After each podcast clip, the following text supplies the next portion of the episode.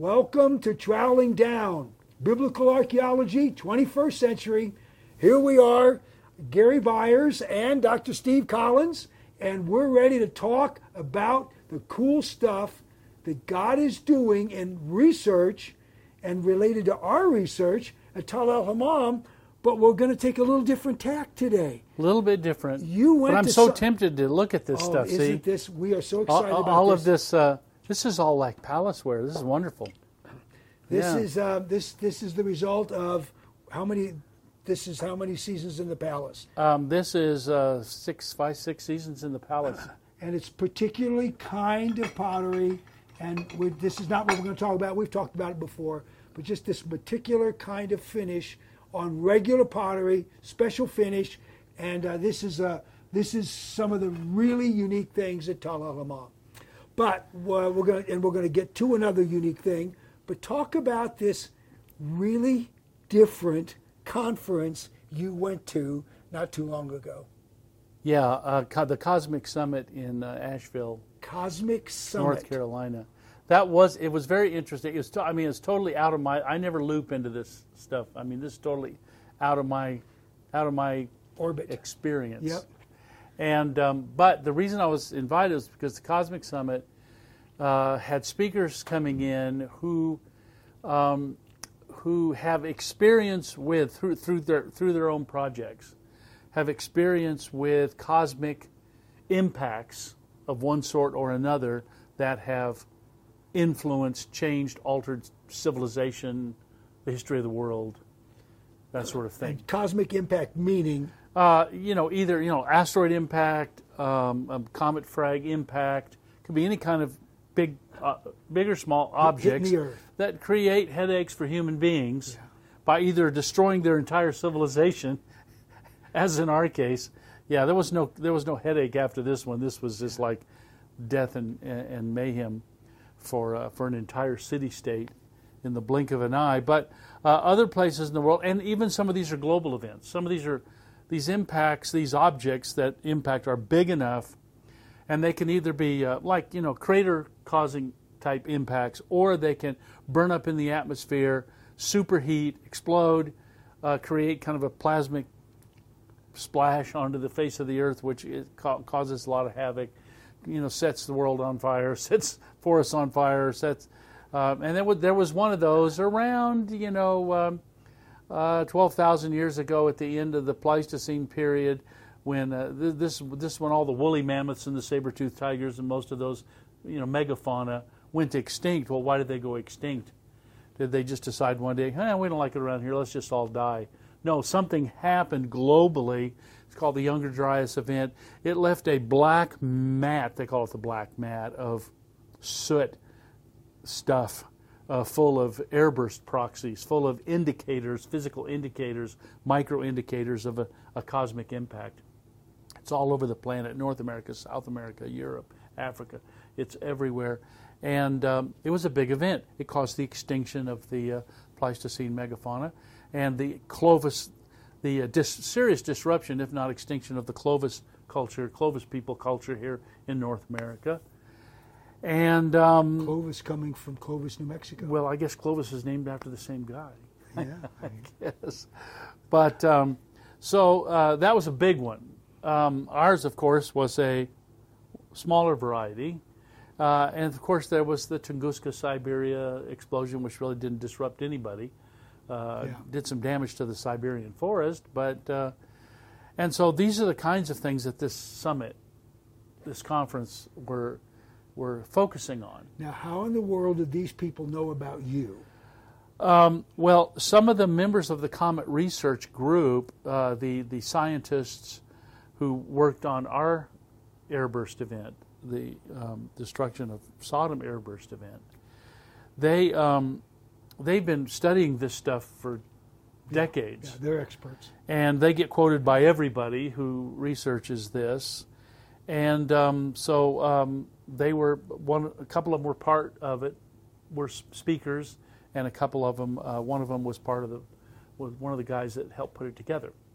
So, and and those are the people, those Comet Research Group people, and maybe some others, the 21 scientists that did the article about the airburst, Tunguska like airburst uh, event at al Hammam, published like two years ago or something like that. Yeah.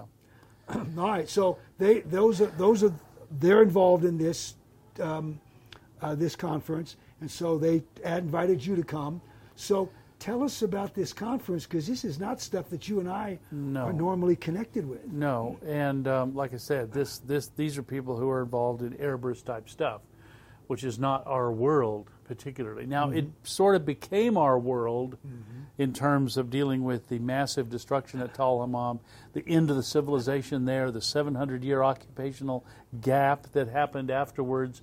And trying to explain all of that. What was that? So they came. Uh, been working on about so, what, six, seven years. yeah. They came and took they took samples and they, they did a lot of work all around the area and uh, um, began to see the kinds of proxies, physical indicators that show uh, an airburst event, one of these cosmic dis- destructive things. And um, the more they studied, the more they saw. Now, we're not the only one. The interesting about this conference, there were two other archaeologists, big big time guys.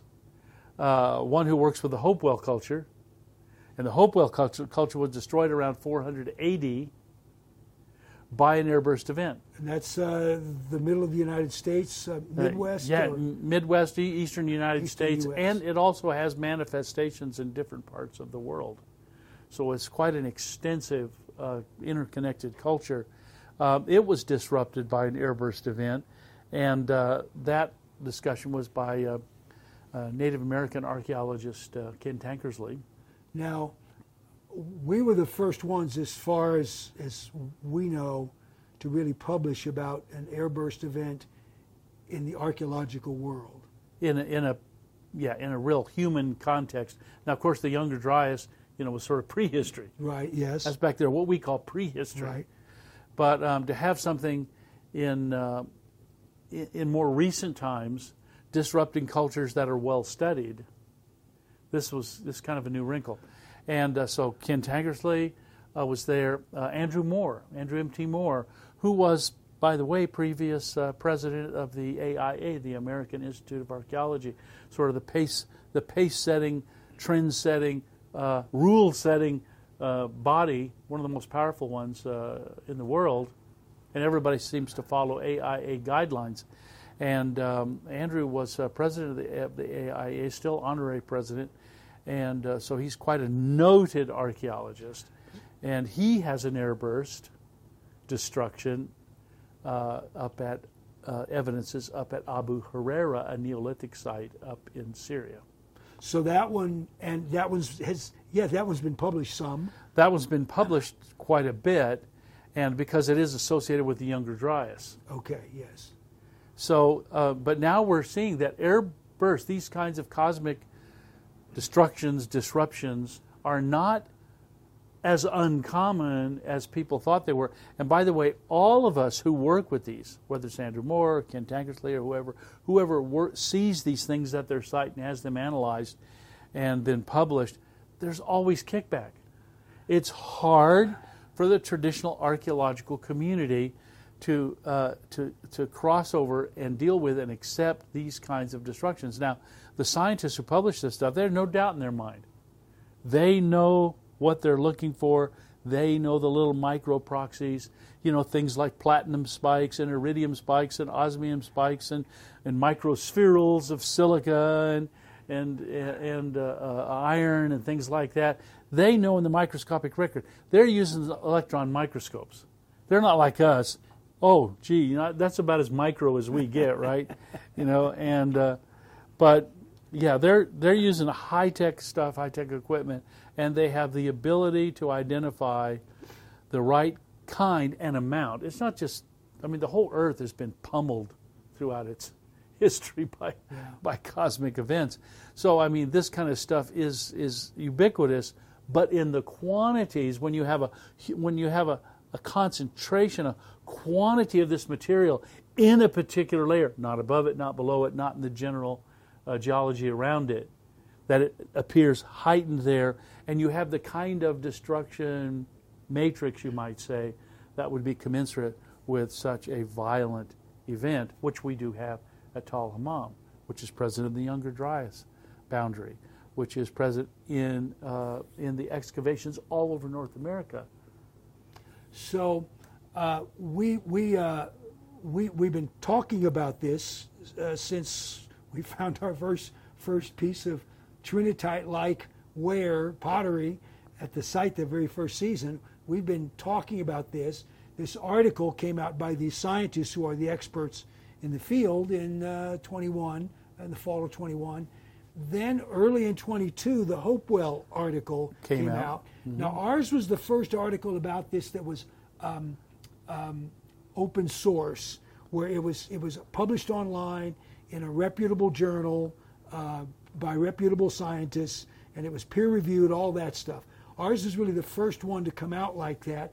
Others have been in journals that nobody else gets to read. Right. So our article really um, exposed all this for the first time to people, and we got all kinds of reaction. Yeah, and using the modern parlance, it really went viral. Yeah, it did, didn't it? I mean, it just went It really did. crazy.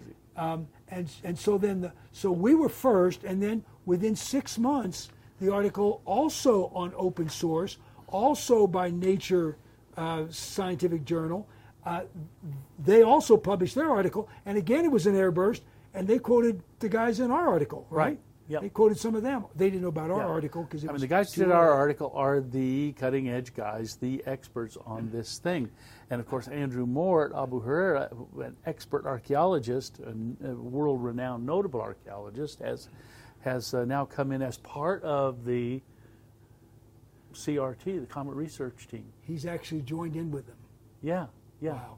He's actually linked So- up, as as Ken, Ken Tankersley, and, and the reason because uh, anyway, the Comet Summit was sort of a uh, a little bit happier environment for those people who deal with these kinds of events. Yeah, because because we've gotten great response from lots of people, but we have many of our archaeological, uh, biblical world archaeological colleagues who just can't even fathom.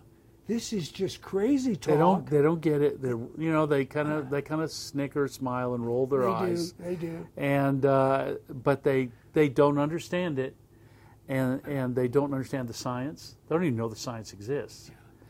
And uh, And I but- wouldn't have accepted digging it. and I wouldn't either. Other than that, we ran into this conundrum that we had to solve. What in the world was going on with this site? Why did a site that was constantly, just continuously occupied for, for thousands of years, all of a sudden go belly up when nobody in the in the rest of the region did?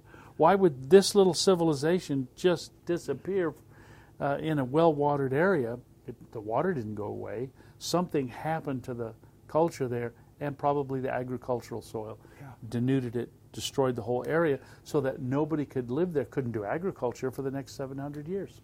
So, um, so one more time, if people are interested in this, um, uh, the, the Hopewell culture, that article came out in Nature Scientific Reports, or open source. You can read about that. Came out in early 22. Um, and then the uh, the younger Dryas. Um, There's a whole lot on that published. Uh, the Younger Dryas has published not only uh, some in Nature Scientific Reports, but also in the uh, several times in the proceedings proceedings of the National Academy, Academy of Sciences. and that's as good a science as there is. Yeah, I mean that's, That's as good as it that's is. you- that's your top dog journal Yep. for science, and so um, yeah, uh, they, they're well published in there. So um, yeah, and there's controversy about that, but there is there's always controversy when sort of new cutting edge science comes along. It's been um, more and more people are just saying, you know, you guys that are opposing this kind of thing, just you're going to be dinosaurs here pretty soon. I mean, they already kind of are. They they just won't get on board, and they're just going to get older, and they're just going to go away. And the new guys who are doing this new science, like Mark Young, just finishing up his PhD at the University of Adelaide, I think, uh, was one of the presenters at the conference. He's all, has joined the Comet Research Group, and um, so um, there's a lot of young, up and coming scientists.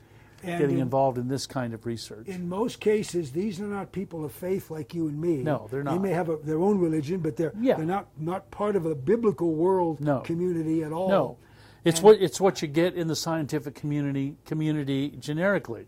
It's it's anybody and everybody from every possible background.